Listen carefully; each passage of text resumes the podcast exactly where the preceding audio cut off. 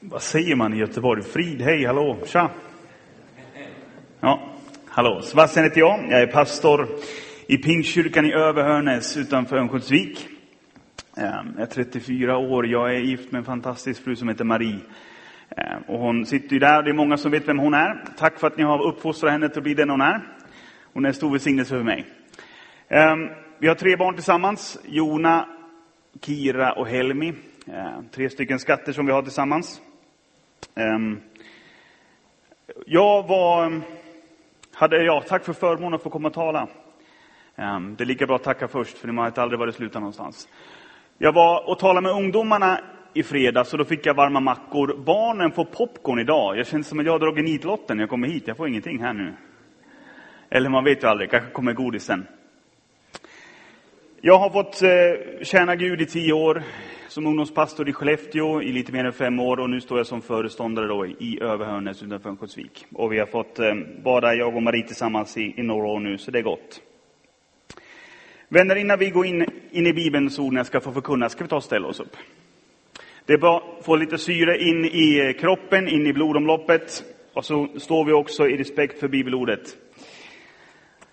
Bibeln är inte, handlar egentligen inte om oss, det handlar om Jesus, men det är till oss, för oss idag och i all evig tid. Jag ska läsa från Lukas kapitel fem, och min rubrik idag det är Har Jesus stigit in i din båt? Har Jesus stigit in i din båt, eller i din båt? Lukas kapitel fem, och då står det så här, vi läser från vers ett till elva i Jesu namn. En gång stod Jesus vid Genesarets sjö och folket trängde sig in på honom för att höra Guds ord. Då såg han två båtar ligga vid stranden och de som fiskade hade lämnat dem och höll på att skölja näten. Jesus steg i en av båtarna, den som tillhörde Simon, och bad honom lägga ut lite från, strand, från land. Sedan han satte han sig och undervisade folket från båten. När han hade slutat tala sade han till Simon, gå ut på djupet och lägg ut era nät till fångst. Simon svarade, mästare, vi har arbetat hela natten och inte fått något, men på ditt ord ska jag lägga ut näten. Och det gjorde så och fick mycket fisk, så mycket att näten höll på att brista. Och då vinkade åt, vinkade åt sina vänner i den andra båten för att komma och hjälpa dem. Och de kom och de fyllde båda båtarna så att det var nära på att sjunka. Och när Simon Petrus såg detta föll han ner vid Jesu knän och sade, gå bort från mig, Herre, jag är en syndig människa.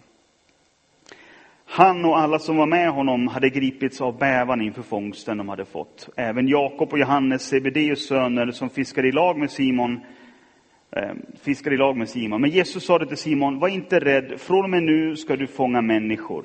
Och de drog upp båtarna på land, lämnade allt och följde honom. Ska vi be. Himmelske Fader, tack för din godhet. Tack att vi får samlas i ditt hus idag. Tack, Herre, för att jag som ska få förkunna får bli mindre och du får bli större. Tack, Herre, för att alla de som sitter och lyssnar här nu, de får ta emot ditt ord, Herre, rent, Herre, rakt från ditt ord, Herre. Att allting det som inte är av dig, det får sållas bort, att du får tala till dem, Herre. Tack, Jesus, att du får möta dem, Herre, oavsett om de känner dig eller inte, Herre. Du vill möta dem till helande, Herre, till upprättelse, Gud. Till liv och till kraft och till hopp, Jesus. Tack, Herre, att vi får förtrösta på dig, vi får vända oss till dig i allt och genom allt. I Jesu namn. Amen. Innan ni sätter er ner så ta och hälsa på vänkgrannen och säg vad roligt att du är här.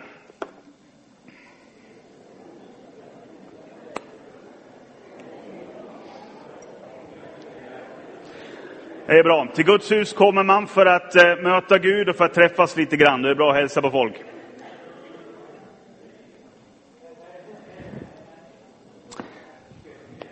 Hörrni, jag vet inte hur du är i Göteborg, men i alla fall i Överhörnäs så jag har varit med om olika saker. Eller det händer i mitt liv att eh, när man är hemma och håller på och fixar olika saker så kommer man ju på det man brukar säga, det man inte har i, i, i huvudet och får man ha i bena och så får man springa och hämta någonting. Men så kanske man går in i ett rum.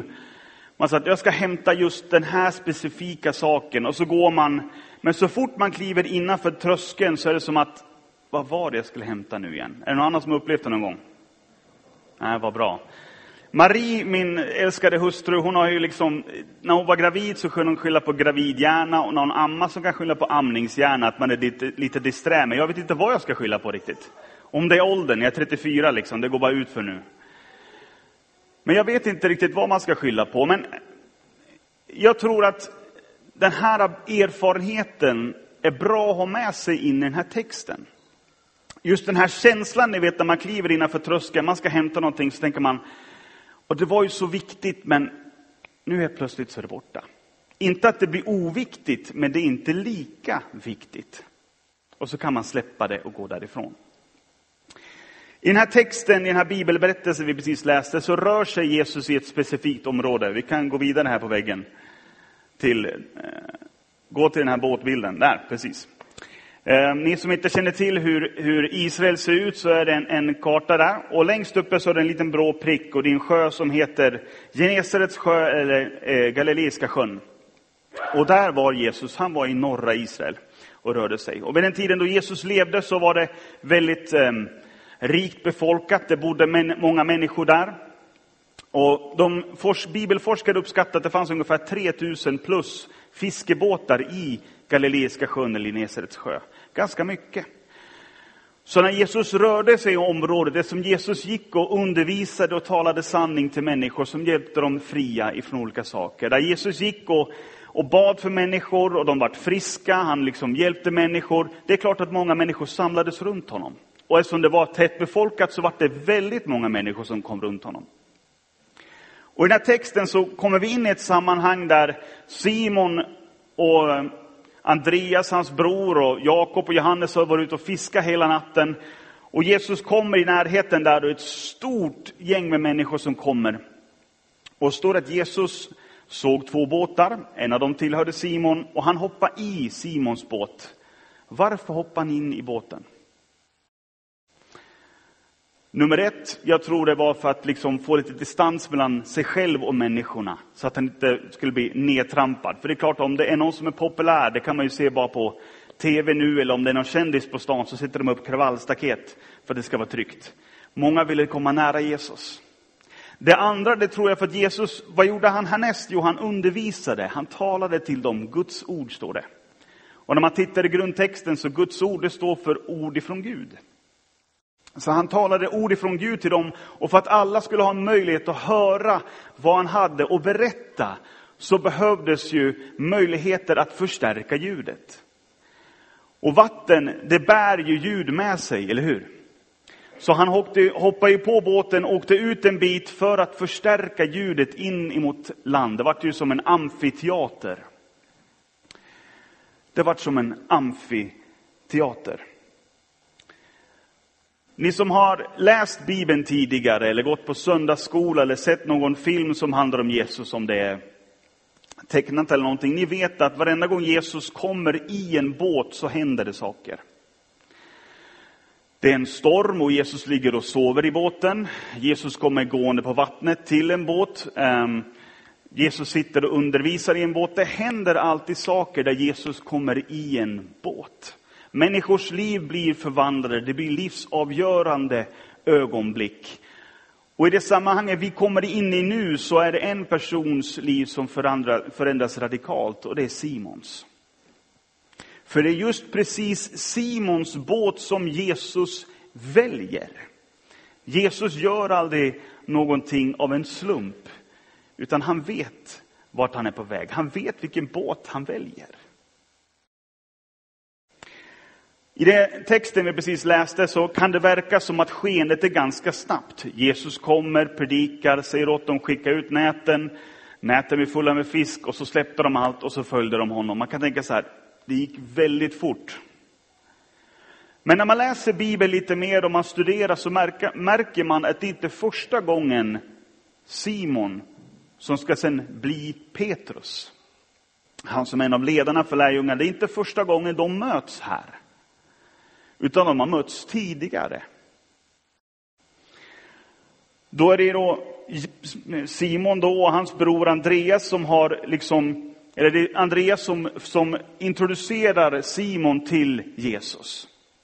Och de får liksom höra honom undervisa, de får se honom göra mirakel och under och be för människor.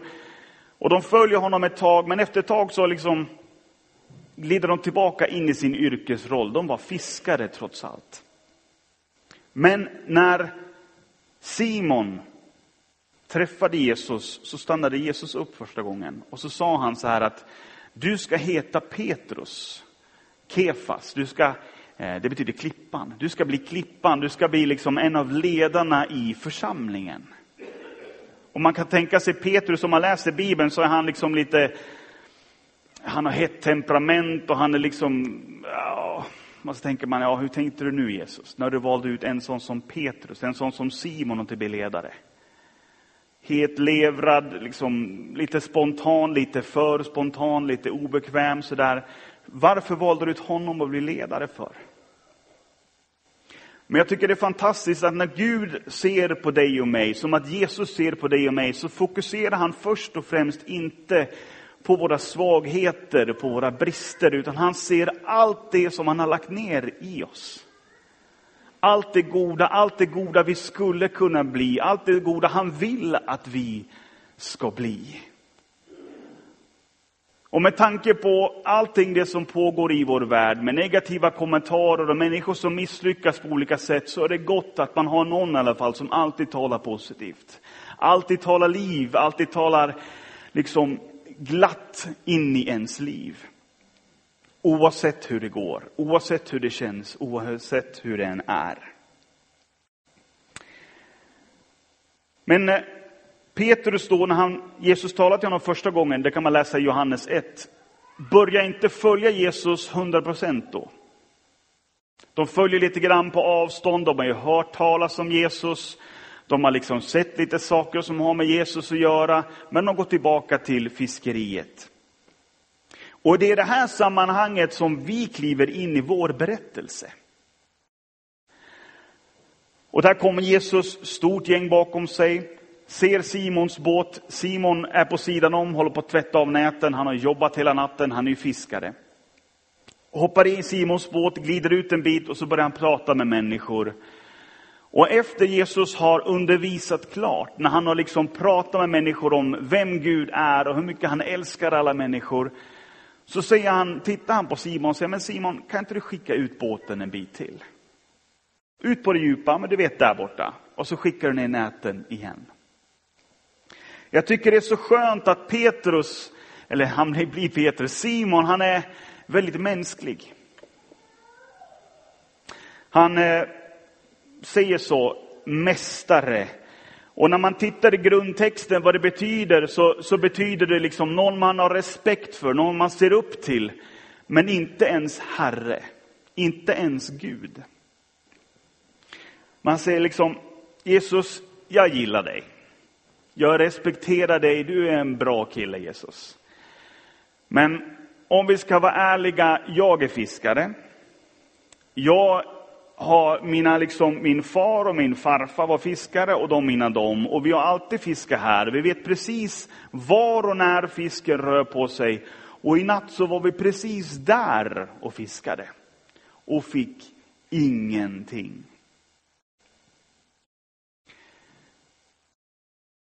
Vet Jesus om det här? Absolut. Brottas Simon med det här? För han tittar på Jesus och ni som har läst Bibeln lite mer, ni vet ju om att Jesus uppfostrades som, som snickare.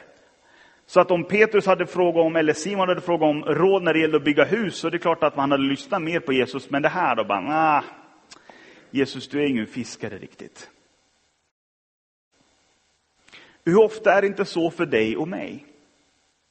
Att vi hör talas om Jesus, Jesus talar in i vårt liv. Och så kanske vi upplever att Jesus utmanar oss och säger, men du skickar ut båten hit, eller gör så här. Och så tänker man, Jesus, jag är expert, expert på mitt liv. Jag vet precis hur jag funkar, jag vet precis hur omständigheter funkar. Och det där har jag prövat förut. Det är ingen idé att vi gör så där igen Jesus. Men Gud, han är allsmäktig. Gud, han är god. Gud, han är allvetande. Han har koll.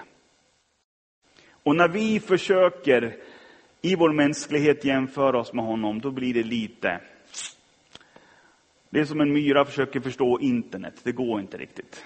Det brister lite grann, även fast man kan försöka. Men samtidigt så vågar ju Petrus. Han var ju sån. Han sa ju så att, nej men Jesus... Jag har, vi har fiskat där hela natten. Du är ingen fiskare uppenbarligen. Du är en snickare, men jag respekterar dig. Och på ditt ord, säger han, så ska vi skicka ut båten en gång till och lägga ner näten. På ditt ord. Vågar vi göra det? Vågar vi pröva om det håller med Jesus? Att han är den han säger sig vara. Att han lever än idag. Att han inte är en sagofigur. Att han är Guds son. Att han är uppstånden. Att han vill möta dig och mig här idag. Visa sin godhet. Visa sin kärlek. Visa sin kraft. Petrus skickar ut båten där då. Litar på Jesus. Lyder Jesus. Och då får han ju så mycket välsignelse tillbaka. Han skickar ner nätet och så står det att nätet vart fullt av fisk. Och han vinkar till sig Johannes och Jakob som är där inne. De har ju ett företag tillsammans. Och de kommer dit och hela nätet blir fullt. De fyller två stycken båtar. Och det är så fantastiskt att se när vi tar steg i tro. När vi lyder Gud. Då kommer välsignelserna över våra liv.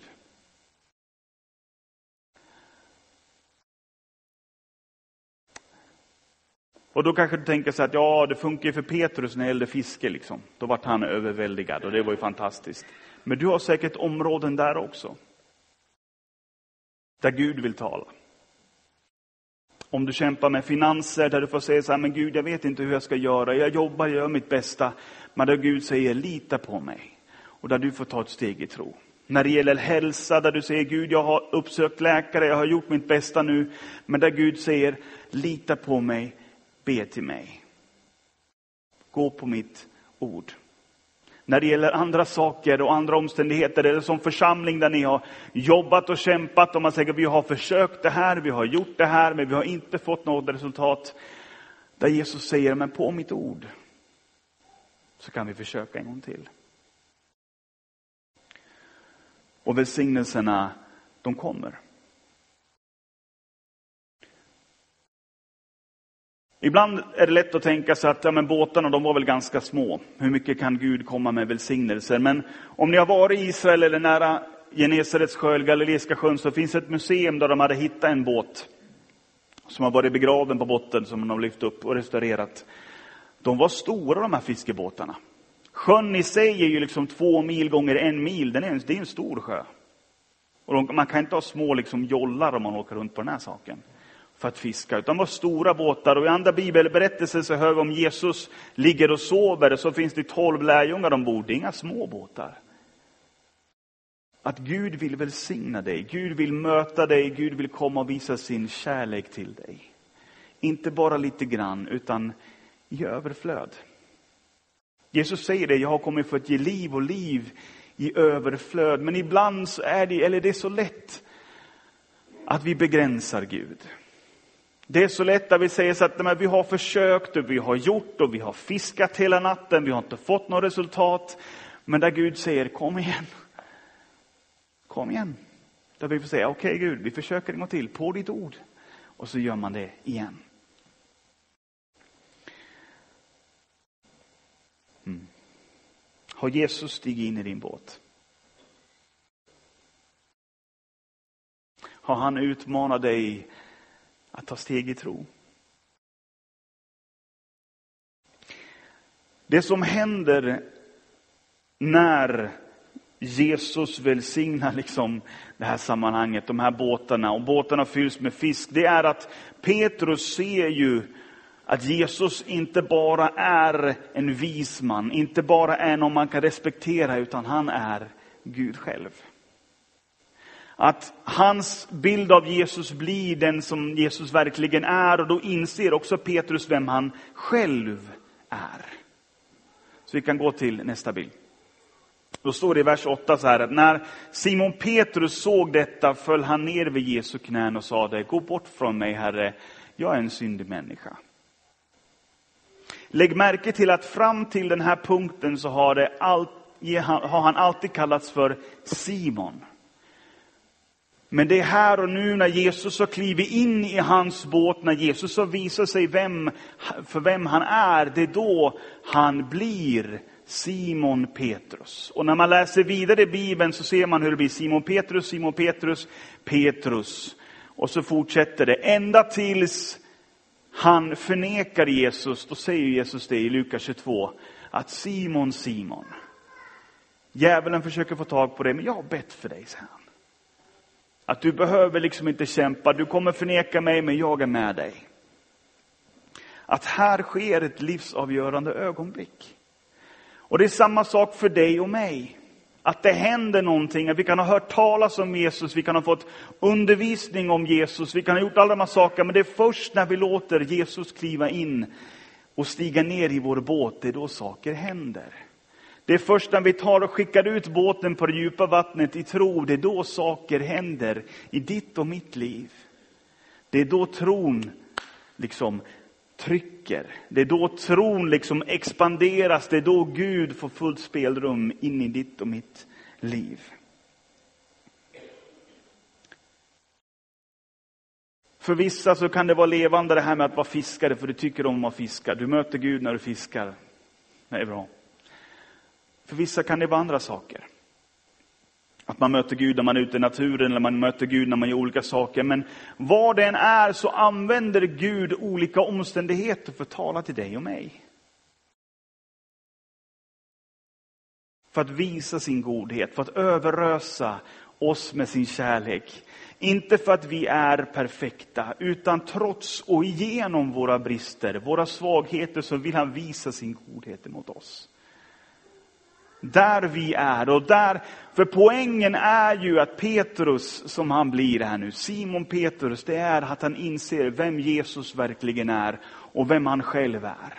Att han har brister och han säger mästare, herre, nu säger han, men du är ju verkligen Gud. Du är inte bara längre någon jag respekterar, utan du är min Gud.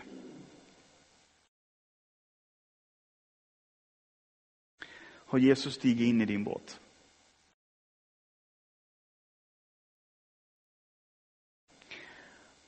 Petrus faller ner där och alla som är i båten, det står att de liksom bävade över liksom den enorma fångsten av fisk de hade fått. Alltså de vart överrumplade, de vart överväldigade över allt det stora som Gud ville ge dem. Och jag tror det, att Gud vill överrumpla dig och mig. Han vill överväldiga dig och mig med sin godhet, med allt det han vill ge oss. Men ibland så tror jag att det är så att vi är som Petrus. Vi har kämpat hela natten. Men det han vill säga, kom igen. På mitt ord så kör vi en gång till. Både till dig som sitter här under min röst som, som individ, men också som gemenskap. Vi har fiskat hela natten. Vi har fiskat hela natten. Och lägg märke också till att när väl välsignelsen kom så var de inte bara Petrus alltså, som drog in näten, utan var flera stycken. Två båtar. Och de var två stycken i varje. Man gör det tillsammans. De var överväldigande. Och när man tittar på grundtexten så står det att det var som att de upplevde att jorden stod still. Världen stannade till. För det var så det var när Jesus klev in och visade vem man verkligen var in i deras liv. Hur upplevde du det när Jesus visade sig för dig första gången? Stod världen still då?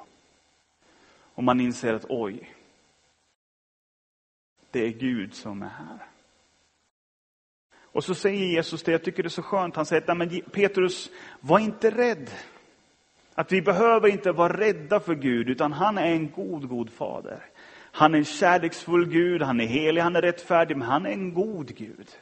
Och älskar oss i oss och trots våra svagheter. Igenom det så vill han se det goda. Han talar det goda rakt in i våra liv. Där det finns oro och ångest vill han komma med frid. Där det finns sjukdom och ohälsa vill han komma med läkedom. Där det finns död så vill han komma med liv. Där det finns mörker vill han komma med ljus. Rakt in i ditt och mitt liv. Och rakt igenom ditt och mitt liv till omgivningen runt omkring. Och så säger han till Petrus att var inte rädd, från men nu så ska du inte längre fånga fisk utan du ska fånga människor. Han ville liksom säga att det finns ett högre kall med ditt liv, Petrus. Det finns någonting mer än bara din yrkesroll. Du kan ha någonting större att leva för. Det är att tjäna mig. I ditt yrkesliv, när du studerar, när du är dagledig, vad du än gör, att det finns någonting större. Än bara vänta till den tjugofemte eller tjugosjunde när pensionen eller lönen kommer. Det finns någonting mer vi kan vara med och göra. Det är att utvidga Guds rike, det är att leva för Gud, det är att tjäna honom, det är att berätta om vem han är.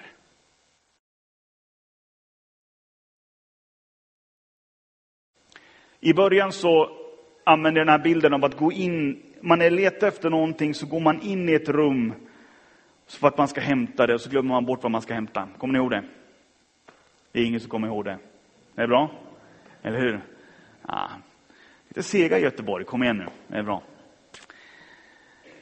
Men man går in för tröskeln, man ska hämta någonting och så glömmer man bort det. Och så tänker man, kära Gud, vad var det jag skulle hämta? Och så inser man, jag kommer inte ihåg det. Och så släpper man det så går man därifrån. Det var precis det här som hände Petrus. Han fick liksom, hade sitt yrkesliv, han hade sin egen kalender, sin egen agenda. Och så kliver han innanför tröskeln, möter Jesus och så inser han, det där var inte lika viktigt längre. Det var inte oviktigt. Men det var inte lika viktigt. Hans liv fick andra prioriteringar. Han fick ett annat perspektiv på sin egen tillvaro. På sin egen samvaro där han var. Att det liksom föll på plats allting. Det, det som var så viktigt, det blev inte viktigast längre. Och där han tidigare hade följt Jesus på avstånd. Han hade hört talas om honom. Han hade liksom sett honom göra några saker. Det blev hundra procent nu. Där Jesus sa, kom och följ mig. Och så stod det att han släppte allting och så följde han honom.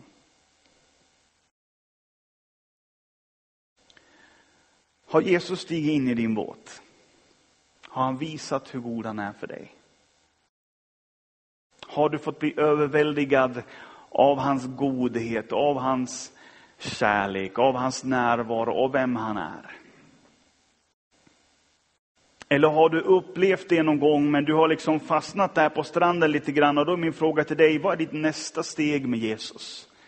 För han säger det, kom och följ mig. Och det är någonting som är pågående.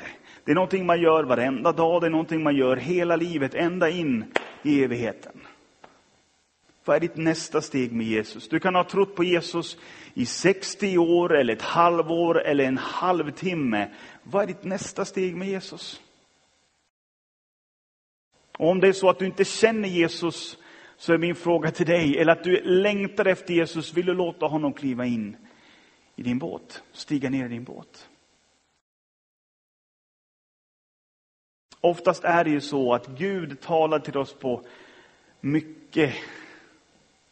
Att det inte är av en slump. Att saker liksom koordineras. Det var ingen slump att Jesus stötte på Simon när han var med Andreas. Och sa att du ska heta Petrus, du ska heta Kefas. För att sen senare komma till stranden där. Och så den båten han valde ut, det var precis Simons. Utan Gud jobbar så. Precis som att han var i ett specifikt område i Israel och undervisade just då. Det var ingen slump heller. Gud jobbar på, i specifika områden i våra liv. Där han vill komma med liv där det finns död. Han vill komma med helande där det finns brustenhet. Han vill komma med hopp där det finns modlöshet. Det är så Jesus jobbar. Men jag hoppas idag att du får känna att du går härifrån. Och så tänker du, Jesus han är bra. Och att du får börja spana efter tecken av Jesus i ditt liv. Kanske är det så att du har hört honom, om honom, du har hört undervisning om honom, du har kanske mött honom lite grann. Men då är ditt nästa steg att våga bjuda in honom att stiga ner i din båt. Och att i tro skicka ut båten och se att det håller. Eller så är den andra utmaningen det att vad är ditt nästa steg med Jesus? Hur kan du följa honom nu, här idag? Och även imorgon. Vänner, ska vi be. Tack Jesus för att du är här. Tack Jesus för att du är här. För det står så i Bibeln, där två eller tre samlas i mitt namn, där mitt ibland. Och tack för att du är här just nu. Tack Herre att vi har fått spegla våra liv här i bibeltexten. Och ditt ord är sanning, Herre. Det talar in i våra liv. Herre, du ser om det är någon här som kanske har hört talas om dig. Och kanske lite grann, lite vibbar och sett lite grann. Men Herre, att du vill möta dem. Du har en tanke med deras liv. Du har en framtid för dem. Du har en syfte för dem, Herre. Och du vill komma nära dem, Gud. Herre, jag ber dig att under den här stunden nu och framöver, Herre, att de ska få möta dig som den du är. Att du vill kliva ner i deras båt och visa dem vem du är, Herre Jesus. Att du är levande Gud, att du är en god Gud som älskar, Herre.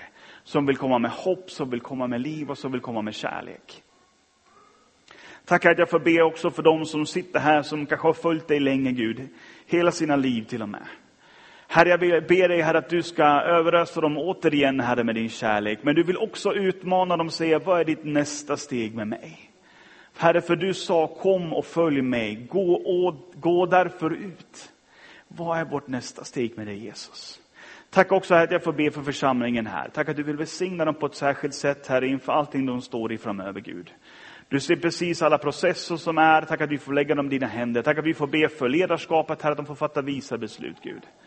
Tack Herre för att du är hela livets Gud, Herre. Från barn till ungdomar, Herre, till mitt i livet och äldre, Jesus. Tack att vi får lära oss att älska dig mer varje dag. Tack att vi får lära oss att följa dig mer varje dag. Tack att vi får lära oss att tro på dig mer varje dag. Och tack för att du vill möta oss. Och du möter oss här idag. I Jesu namn vi ber. Amen.